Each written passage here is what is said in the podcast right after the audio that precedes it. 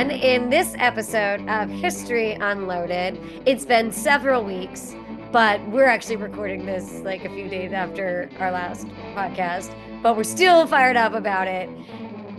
We mentioned in our Shahat takes that Smith and Wesson may have, if they were smart enough, ceased Winchester to exist before it existed.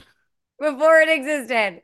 So Dun, dun, I, I posted about this on my social media, and people are still messaging me about it, and they're like, "Hear me out," and like adding stuff to it. So like, I feel like Danny and I have more to unpack with this with this conspiracy theory. It was also a real shocker of how many people did listen to the podcast because you teased it on this on social media, and then everybody was DMing. I know. Uh, well, I was like, I should do a little recording about this because I'm excited. And then I was like, I haven't combed my hair and I don't have makeup on. I have to go outside for superior lighting. Better lighting. If I'm ever like president of the country or the world someday, like people are gonna be like, she should probably have had a professional photographer and videographer. I think by that point you'll be able to have like I, I imagine most of the country would be okay with you spending some White House funds on professional photography. Although nowadays everything's so like off the cuff that maybe in like 15 years. I this is completely unrelated to the podcast, but I did was you sent me this. It was like a reel about like Gen Z taking photographs and they like them to be kind of blurry, like the Oh, photographs of our youth. No, no, no. We like them to be blurry. That was yeah, there was a it was a real I was really confused by that reel, like an old man. Like Yeah, super- it was a reel about how apparently Gen Z shames millennials because we like portrait mode on our phone. Danny, you don't know what portrait mode is because you I don't have an iPhone, right? That's why. I know I have an Android. You have an iPhone. I so that's why you don't even know. You don't know what I don't know what's going on. Uh, but yeah, basically that I don't know. But there's also reels I sent you about how apparently preservatives have kept us young. I'm going with it. Yeah, I agree. But anyways, let's get back to it. To Smith and Wesson. here we go. So this was the premise um, of this mental exercise, which was that Smith and Wesson patented the lever action uh, as a pistol in 1854. By 1857, Colt's patent expired, and so Smith and Wesson, like many, decided to jump into the revolver market. And so Smith and Wesson had two real big things other than the lever action at that around that same time, which was the metallic cartridge or rimfire cartridge, and then also their uh was it a tip up back then? Because there's tip up Mhm. and then there's I think it was a tip up. Sure, we'll call Uh, it a tip up. but a, bre- a breech loading revolver. yeah, yeah. Uh, there's like slight variations on the name and uh, but uh, a breech What are we, firearms revolver. historians? Come on. right. And so Danny and I were messaging afterwards too, and I was like, you know, we all say like, you know, they've patented the lever action, but they were more jazzed about the revolver because Colt's patent was going to expire. But like, is that true? I don't know. I mean, it's just I think it always seems like that because it's like they have the lever action and it's less than a year or maybe a year when they're like dumping any involvement in that. But like it gets turned into the volcanic company and they're out pretty quickly from the lever action. Like they drop that like real fast. It's hot. Yeah. Well, and maybe it's because they like they couldn't make their metallic cartridge work, and they were like, the volcanic cartridge is a bust, so you know it's not worth our time. Or the more realistic option is that Oliver Winchester was hella rich and was like, "I'll buy you out of this," and you know Twitter was like, "Okay, Elon Musk." 1850s Twitter, what was that? I mean that honestly that could have been it. I mean they were like, okay, this feels like a like a dud and we have this better opportunity and Yeah. here's this rich shirt manufacturer who doesn't know bunk about guns. he doesn't know why this is a bad idea. We'll offload it on him. We'll offload it onto him. You know, and it's kind of funny if you think about it because like when you hear about like Colt and Winchester kind of fighting like a couple of decades later, but like I don't Smith and Wesson and Winchester are like good. Well, there was a loss. There was some kind of court case that involved them, but they like I think they settled. There's some documents in the McCracken about it. Like there's letters back and forth of like, well, this is technically ours and we could sue you if we really wanted to. And oh wait, Smith and Wesson about the lever action? Yeah, yeah, yeah. Like they after after the Henry got big, they came back around. There was there seller's was some, remorse.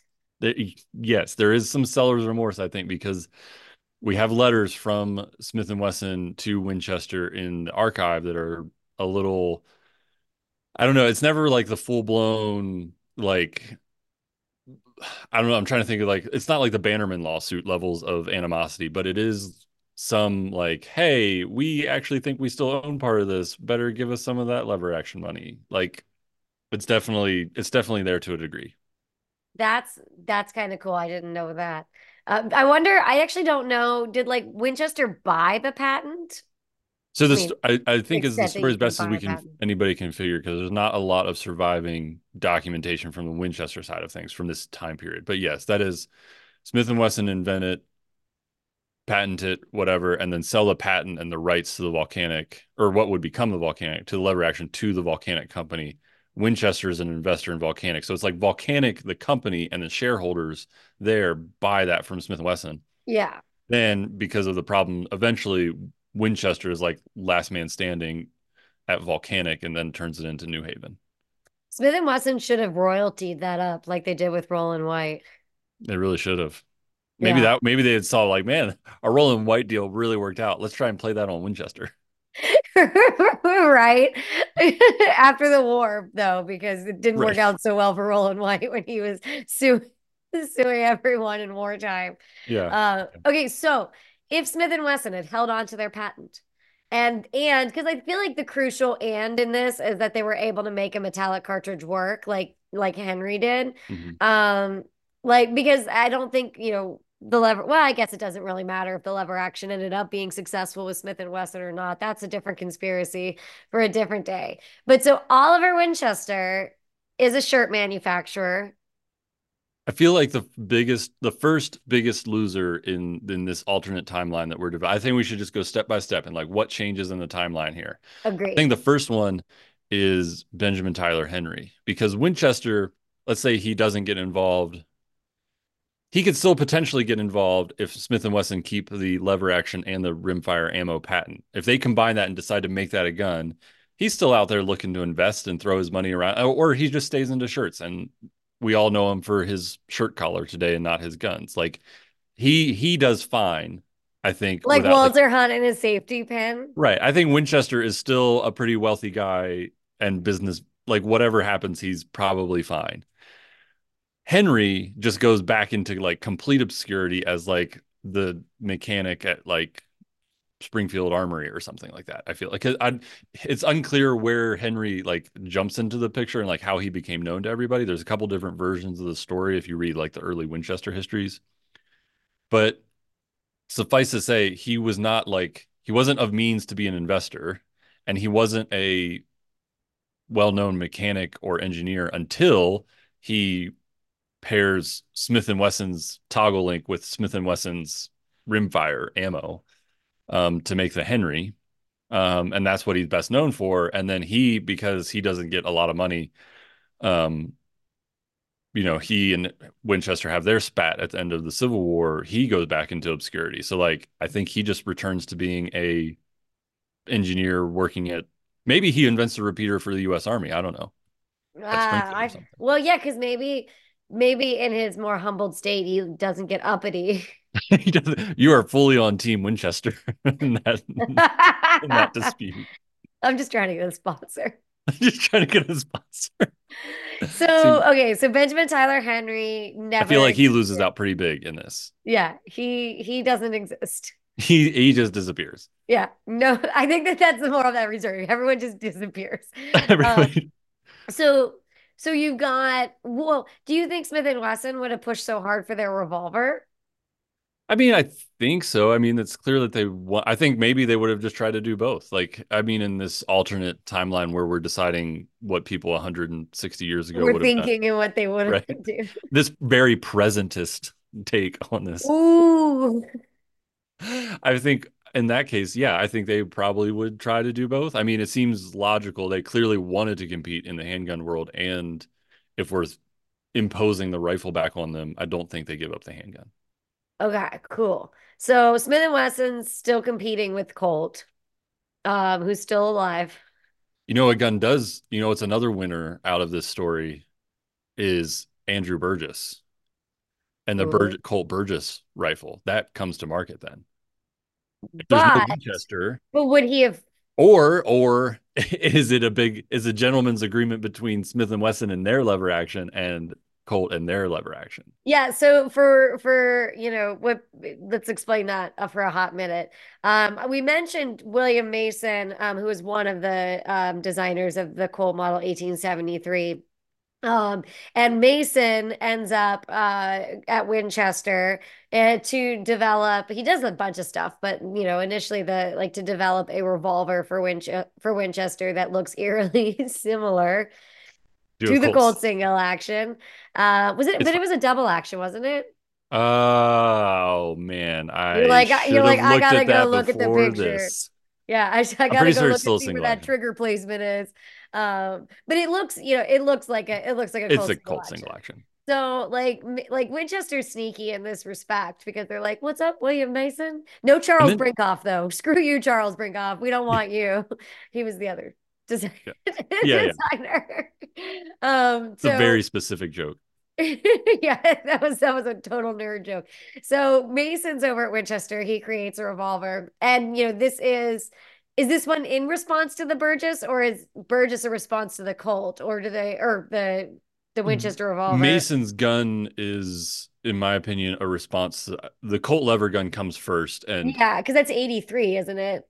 Yeah, and, I mean they're really they're close together. I think Winchester had wind of the of the Burgess before it was actually being made. I mean they're they're all so close, like they're not Physically far close apart. together. They're And you know physically the close together. Like mill. people are moving around these plants all the time. They certainly had to have known that it was about It to was enter coming. production.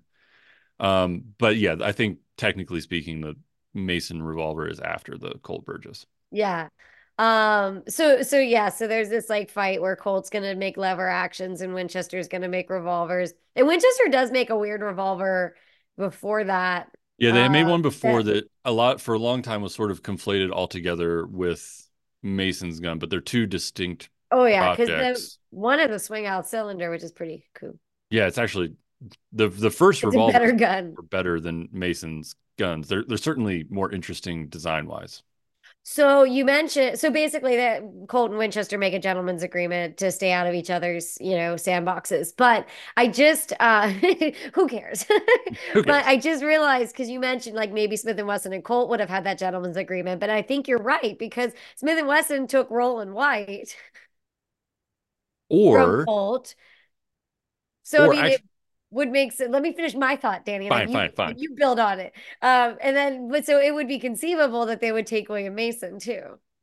It would. I I think actually, I think gentleman's agreement doesn't happen. Definitely doesn't happen. And here's my prediction because there was very little to cause animosity between Colt and Winchester prior to the revolver and lever action coming out at the same time. And they were both established companies that both could recognize the other could do a, you know, had a lot of weight to throw around. And so it just made a lot of sense to back off and say, you know what, we can still make a lot of money without getting into this and that it's not worth the headache. And there's no prior like headbutting to cause like the animosity that would say, you know what, this could cost us money, but we're doing it anyways because screw those guys. Whereas Colt and Smith and Wesson have been, by the time the Burgess comes around, they've been competing for a couple of decades. So there would be more of, I think there would be more friction and people don't tend to use more friction as an excuse to like, well, all right, let's calm down and and take a step back. Like they're just going to butt heads and be like, you know what? Screw you. We're making a lever gun. Screw you. We're stealing your revolver guy. Like, And sue me. Yeah. Right. I so like then there's a Smith. I think in this timeline, I'm predicting a Smith and Wesson single action clone coming out in the 1880s. well, but the only thing about that is that I would argue the Smith and Wesson is superior to the Colt. Um, I mean, what isn't superior to the single action? even today. Nope, sorry, Colt. We know you're doing your we know you're you're doing your best. Um Um, so anyways, I I just lost my train of thought. Okay, great, I got it. So I'm back. So like the Smith and Wesson by the time of the, you know, the the single action army, Colt single action army, I think there's is ultimately superior in terms of loading processes. So like I feel like partially when you see Colt get a bored through cylinder, you're kind of like, okay, cool. I'm glad you, you know, came about to find a design that you know was implemented decades ago but theirs was kind of crappy right like it was just like this tiny loading gate and you still had to like you know, load one at a time and slow. Right. Like it was, it seemed slow. So like it didn't seem like it. It felt like Colt was like, we're here now, but like it's still not great. So like So Smith, I, I feel like if Smith and Wesson made a single action clone at that point, it would just be purely to be petty because right. theirs was superior. Right. Yeah. They like, they don't really yeah. need Mason to make a competitor. They had a competitor already. And actually, the funny thing about this all this is is that um, Smith and Wesson probably keeps the swing out cylinder design and something like the Winchester revolver gets made because Winchester to make their swing out cylinder design hired the guys that made the number 3. So they stole those uh, Wood and Wells came over from Smith and Wesson to Winchester for that threw out. What about Wetmore? Wetmore. Wetmore. I couldn't. I was trying to like. Uh, I was like. I started saying it, and I wanted to say the names. I'm like, crap. I don't. Where? Where we don't Where know they? their first names. They're not So, important. yeah, I'm not trying first names Wood, Wells, and Wetmore. Those are the Wood, Wells, revol. Those are also associated with Winchester's revolvers. At that point, Smith and Wesson also probably hires Borchardt too. So you know, well, so I was gonna go into, you know, then to Smith and Wesson really pioneer semi-autos, but I think we're missing an elephant in the room. Which is Browning.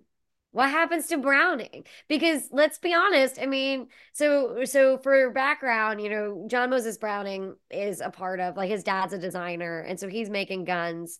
Um, he's making repeating guns. He's pretty impressive. And so then when he dies, um, John Moses, Ed, and Matthew, and there's two others whose names I, I don't remember because they're not important, I guess. Uh, there were two other Brownings that were all running. I know there were. Two, you looked like you were not convinced, but there were two others. This is nobody ever talked about them. Um, I I feel like maybe they so were like five. the- there were five of them. I mean, I, but I don't think they were doing anything. But um, they were probably just like you know the ones that just go on vacation. Um, but anyway, so there was a bunch of um there were oh, there were more than that though in siblings. Like, let's be real. There were Well, we're just talking about five brothers somehow involved in the gun making um in the in the shop. in the shop. Okay. So maybe they were selling selling roller skates, but um and fishing equipment. But anyways, so they're just like in Browning's just in obscurity, like in Utah, you know, running his dad's shop. And Thomas Bennett hears about him and you know this whole thing goes and Thomas Bennett is uh you know ends up running Winchester he's the son-in-law to Oliver Winchester and we've talked about this before I think the most important and pivotal person in Winchester history I can't overstate that. But you know, like Bennett was a visionary. hmm I mean, he was a visionary. And, you know, I don't remember, I don't recall how he finds Browning, but like, do you really think Smith and Wesson, uh, like, also, when do when do they die? I don't even I don't even know. That's a really good question. I do not know.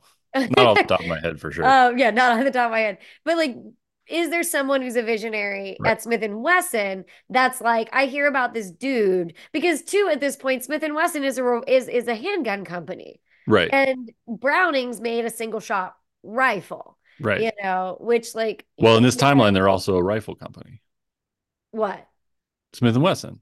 Oh yeah, I guess you're right. Um, well, made up no, the I'm talking in about the- like when Bennett discovered Yeah, yeah, yeah. When Bennett discovered Browning, they were very that story went down, Smith and Wesson was not interested in rifles yeah. So historically in that time frame. So would Browning? Oh my gosh, did we did we did, Did we you, cease Browning to exist? well, that's a good question. Does he just stay as a you know kind of local gunsmith making single shots, as was very trendy in the late 1800s? He could make a good career off of that, like selling those guns. He might have like a quirky design or two, and then he just becomes like an obscure patent holder, like that now we look back and say, oh, there's this random guy in like Ogden, Utah that has a patent for what would be a semi-auto, but nobody ever picked it up. Well, and he does get a relationship with Colt, obviously. Um, so Yeah, but that was only after he got famous with Winchester. that's yeah, that's what I was gonna that was what I was gonna say. Because I mean, Sorry. Back, you know, it doesn't matter how brilliant somebody is if you don't know who they, you know, if if if no one ever knows to even look out there. Because let's be real, all of the major stuff going on is happening in the Connecticut River Valley, and he's out in Utah on some Right. Mormon plantation. Well, Uh, yeah, just like all the I'm gonna get in so much trouble for that. I was trying to move past it. Um, Well, yeah, and and because think about what's popular right then. You know, so he comes onto the scene in the 1870s. By the 1880s, like Schutzen rifles are hugely popular. That's its own genre, and people like people. There were a lot of rifle makers in that decade that dedicated their whole career to just building single shot rifles, and were very good at it and made a very good living doing that. You know, um, he could have been one of those guys just as easily as inventing, you know, a hundred different firearms patents. So really, you know, at that point, Browning's legacy is left up to Matthew Right. because Matthew was That's the the scary. business was the business bulldog. So like the question would be, would Matthew have, you know, pushed and pushed when he had gone back to Connecticut area and would he Connecticut area because I know everyone was spread out, but um, you know, would he have gone back there and like really tried to, you know, pimp out his It's fine. about his brother. Um, you know, how how much of Matthew's marketing, you know, would have impacted their legacy. Or does he Um, find a, or does Matthew find a company that, you know, does he do a little publicity and it's just a little bit later down the road? Yeah. So then if Browning is just off doing target guns, um, Then the U.S. Army adopts the Luger in 190 whenever. Yeah, because I was gonna say now we move to, you know, who really, you know, is behind machine guns. And then granted, he wasn't the like Browning wasn't the first Right. machine guns and semi-autos. So you do still have Borchardt. Um, you know, you've got Bergmann, you've Where do got people like T.C. Johnson go to work for? I don't know. I So was we still don't. back on. So I'm just thinking of all the early like pre-World War One stuff we lose if Browning isn't there. So like the Arch World War One doesn't happen because there's no Browning pistol to start it with. Oh, brutal. Yes. Yep, that was it. That was the only That was the only reason World War One started is John Browning invented a pistol. Oh, that's a take. before um, I also want to say before we move now on to would World War One have ever happened if Winchester didn't happen? Um, is is I feel like Mason Mason, I feel like because he does have success with Colts 1873 separate from Winchester, I feel like Mason becomes the brat Yeah, like he probably becomes becomes one, a more prominent U.S. designer if if Browning doesn't get discovered because he had a lot of good stuff in the late 1890s that just didn't get picked up. Yeah, because I mean Partly because he was always working on Browning's designs to turn them into yeah. mass producible. Well, because didn't don't we have something that's toggle lock like we I Yeah, yeah. Mason made that. a toggle lock. He made a bunch of toggle lock stuff, or toggle delay is probably more accurate, but he made a bunch of it. And was that pre, during, post when Borchardt was with Winchester? Which, oh Uh, my God, Borchardt was with Winchester. ah, I think in this timeline, I've I've resigned Borchardt to only doing sewing machines. He's building some weird toggle delay sewing machine only. so and, and you, but if Mason predated Borchardt, then we don't need No, Borchardt. so Mason's toggle delay stuff post dates Borchardt's time at Winchester. Okay, okay. But there's, I mean, there's a big enough gap that they, there's, it's hard to say there's any relation design wise. So They yeah, might have known each other like waving in the hallway, like, hey, buddy. Actually, I don't even um, know if they were there at the same time. That's oh wow. So what Speculation what struck from the record. what gun wins the West? Uh, the trapdoor still. Oof, woof. Or the sharp seven shot repeater. yes, the Sharps, the Spencer. I don't know. I know. Oh, Spencer exists. He doesn't get run out of town by Winchester. So the lever action. In the We West. gotta Side- like also continue to preface. I do know that a Sharps is not a seven shot repeater. Oh, right. inside That's a little that- inside. that goes deep, that runs deep. Um, but yeah, so Spencer doesn't get run out. So I guess yeah, we do have a Yeah, he's just making seven shot external. You know, they're not as fast as a Winchester, but we can't even go we we we we haven't even touched on Evans and No, Adirondack and nope.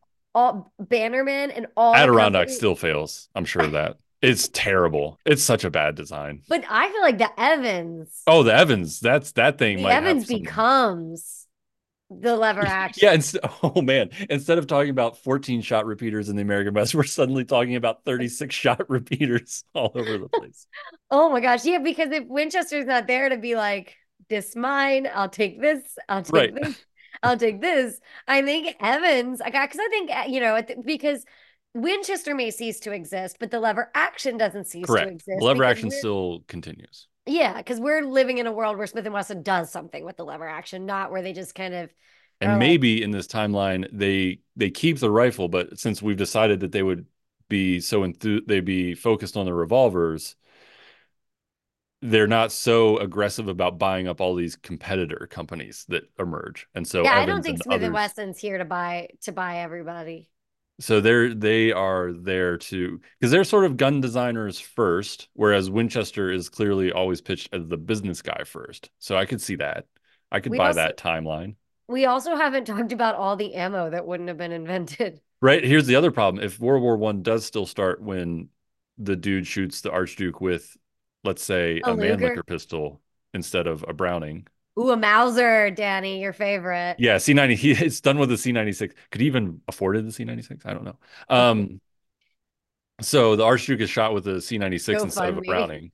World War One kicks off. Who gives who supplies the Allies with ammunition? I mean, the rifles I don't think is the critical factor, but like most of the major powers in World War One were at one point or another very short of ammunition, and Winchester made absolute boatloads of it. Like I think over a billion rounds for the Allies, and a, a ton of like artillery shells and casings and all that kind of stuff. So like, do the Allies then run out of ammo because there's no big manufacturer for ammunition, or does somebody else fill the role? Well, I mean, and let's not even get into. Well, I would say that if Winchester's not there to invent all those types of cartridges, that Smith and Wesson would probably have continued on their pathway of metallic cartridges. I mean, I guess we're really coming up with two sort of versions of this timeline. One is Smith and Wesson basically does everything that Winchester would have done with the lever action and business. The second being everything's changed and we've just unexisted like 10 different companies and people. Yeah. um. Oh man. Yeah, World War One would have been interesting. And then we don't have the A5 and then we don't have the 1911 and then we don't have the BAR. But we don't have the 1911. Well, th this is also in the timeline where Browning never becomes relevant. Right, he's just making single shot rifles like Harry Pope and George Shock and those guys. Yeah. Yeah. He's he's just off doing weird shoots and stuff with his buddies in Uh, well, and then that um, no Winchester allows Olin to go unfettered. Yep. And UMC and USCCO. Yeah, USCCO probably so they have more of a market share on ammo. So they probably supply all the ammo because they they fill the ammo gap that Winchester leaves. Well, I think Um, Remington probably. Yeah, probably UM, yeah, Union. Union Metallic and Peters and USCCO probably all do that. So, So who there's does still ammo Olin for the buy? Allies. Who does Olin buy? Probably, I'm going to say USCCO, U.S. Cartridge Company, because Oh they were God. struggling a little bit turn of the century, and so maybe they were the ones that like If expand their plant too much yeah. and put too much investment in and can't pay for it in the 30s and get bought out by Olin. Yeah. And now, and then, you know, today it would be instead of Winchester ammo, it would be USCCO. Oh, here's a here's a take on the timeline. Instead of the M1 carbine, everybody gets the Smith and Wesson light rifle. That's, That's a pretty good. But that's a rough change. That's a rough. Uh, no offense to Smith and Wesson folks listening to that. That's a rough change. Well, and so eh, let me make sure that I'm tracking your thought process on why the M1 carbine wouldn't happen. And that's because Jonathan Ed Browning, who is, you know, now in obscurity because of his brother, because he's kind Right. of in obscurity even with his brother being famous. He's it's like the Hawken brothers at that point. They only made single shots, right? And there's like John Browning makes the most of them, and then like Ed has made one. So like in a hundred years, a collector is like looking for that one Ed Browning single shot Exactly. target rifle. So Ed Browning Yes. develops the, you know, semi-automatic um, rifle that Winchester adopts that then David Marshall Williams uh, works on.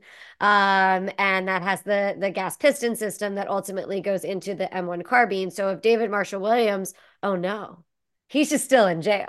He just stays in prison. yeah, he just stays in prison for every day, for forever. Um, so yeah, so you're right. So am I tracking that correctly? Because Yeah, Ed, yeah, yeah. Ed wouldn't Yeah. be important, so then there wouldn't be Ed's design to be There's no adopted by Winchester. And then yeah, There's no G30 to develop into the M1 carbine with Williams's gas system. And Smith and Wesson comes up with their not so great light rifle on their own and that's the only you know all the other light rifles that trial in the 40s like i guess you know maybe we use the maybe the army decides that the that the they're like this heavy Thompson, remember? right yeah like the thompson or i mean because all the the army really the light rifle trials from what i've read is they're actually pretty dissatisfied with most everything that's submitted except for the winchester gun like there's a kind of second place and then everybody else is like a distant third. So maybe they make do with a Reising or something like that but it's also possible that in this timeline it's the smith and wesson light rifle. Uh, for a long time, I I used to think the Reising was Riesling, like the wine. I really want to make a social media post now with like a bottle of riesling and a Reising Oh, hundred percent. Shoot responsibly. oh man now we're definitely not getting sponsored this episode was one attempt to us get sponsored and then immediately canceled But you know where I think that the world gets back on track where with the with the development of the AR-15. And then eugene, eugene stoner saves saves it Well, it, and because Winchester is the one with like the greatest competitor to the AR-15 in the military trials, but they ultimately don't matter because they're like, oh yeah, no, like Fairchild is just gonna throw money at this. yeah So like they pull themselves out of the running, but so you don't have that level of competitor. And so I think because you know Winchester, pl- I think they play an interesting role in that, but because Fairchild's so rich, you know, uh, Right. Armalite, uh, you know, is a subsidiary of Fairchild, so like they're so rich that they kind of make Winchester, uh, you know, irrelevant ish. Um, I mean, I know Winchester's still relevant uh, as Olin and all that, all that fun stuff, well but you- i mean from like the from the like really wild you know like firearms development relevancy right? Like they're still developing things they're still making things but it's not the same level of you know hey nobody's ever heard of a slide action before let's bring that to market. Like that's that's changed. Yeah. Uh, so oh, what we're saying is we things to- get really wonky from like 1870 to 1950 and then go back to normal So this now we should conclude on this, which is the realization that I had after I made my post, which is that if the Winchester collection or if Winchester doesn't exist, then the Winchester collection doesn't exist. Um, Olin exists. Maybe it's the instead of the the Winchester Arms Museum that becomes the Cody Firearms Museum, it's the USCCO Museum. it's the USCCO museum somewhere in Connecticut instead just of and it's just ammo. and it's just ammo. Well, the Smith and Wesson collection still exists, and they open. Well, now of course they open their museum in they they open the Museum of Lever Actions history in Tennessee, is what happens, and you and I never exist. Yes, because I mean, ultimately, yes, there's a lot of companies that have collections over the years, um, but none of those companies ended up out here or out in Cody. So I write them off as finding us because unless you had, you know, because the reason that Cody ended up out here, the reason the Winchester collection ended up in Cody is because John Olin, um, oh wait, I think I messed that up. Well, Olin knew people out here, but yeah, like none of the other companies really ever had like the same desire. Yeah, they had their meeting their out here or something. Because I was about to say John Olin owned the TE Ranch, but that was Robert Woodruff. right. Woodruff and Olin knew each other, and I think Now we're just making up things. yeah, now we're just making it all up.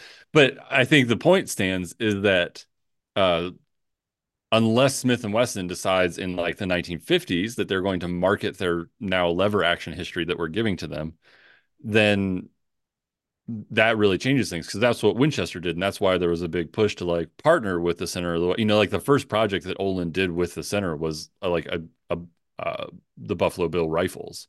So those like that partnership changes drastically, and then because there's no other real firearms companies like sort of courting the center of the West to to tell that Western history, does it ever come out here? It's just the Buffalo Bill Museum sans Cody Firearms Museum.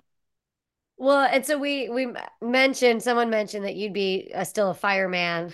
Um, and I said I'd be an orthopedic surgeon, but that's not true because I had decided to study firearms before I even knew the Cody Firearms Museum existed. So I think for me, I would have ended up. You would uh, curate the Smith and Wesson collection wherever it ended up. That's what I don't think so. I think so. Like, you know, I was doing research in the Smithsonian's collection, and the plan all along was that I was going to go out to Cody for six months. And then I was, after I graduated grad school, and then I was going to come back to the Smithsonian, and um, we were going to have magically found money for me. to, to be the assistant curator. That was the goal. Um, magically found money in that system um, to, to bring me on full time. And so I think that I would either have been two things. I would have either have they would have found that good money for me and I would have been the assistant and I would have Donated by the Smith and curator and there would actually be a curator of the Smithsonian uh, firearms collection to this day or I would have ended up like everybody else at the Smithsonian, which I would have gone in, I would have become a contractor and then I would have gone into contractor obscurity, which if you're not from, I think we've talked about this, but basically at the Smithsonian, um, you, you know, most of their employees are contractors and contractors get bumped around um, no matter like in spite of their discipline or they used to be. So even though I studied guns, like, you know, if there was no money, if that contractor money was up, then they might move me into buttons, you know, so I could have been like, um, I'll do this. One of the contractors in the military history department ended up working with like the Muppets, like the the Muppet collections and stuff. Like, so like I could just be like not even in guns and maybe then my life would be better. No, here I got it. I I have it. I'd have what happens to Ashley. She goes back to the Smithsonian, gets her contractor gig, and much like the Brownings, she they share share the same fate. She goes into her successful but not nearly widely as known role curating instead of single shot rifles it's um, sewing machines. And she has a small podcast where her dedicated listeners listen to her talk about obscure sewing machine history by people like hugo borchardt. Um, because I wouldn't have met Mark because I met Mark at the museum. And uh honestly, based on the past year and a half, I of kind of into it kind of kind of into it. I mean, Mark, the Mark part would suck, but you know, no one would be calling me a dummy. nobody gone And I for sure, for sure stay politically in that realm, the realm that yeah i mean you I think there's no reason for you to spend a lot of time then in wyoming you stay very east coast Oh yeah, I stay very East Coast. I have my my hat. I'm not going to say the word, but it, it's pink. I yeah think very much I stay with who I am and and maybe I stay with my college boyfriend. I, I this timeline is getting rapidly worse.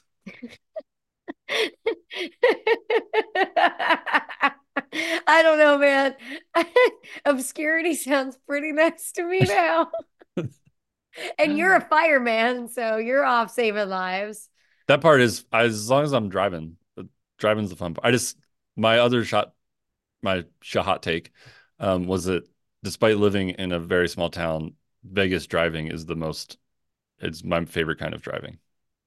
Danny becomes the principal of I overcome my my inability to substitute teach and become a he can't get a job.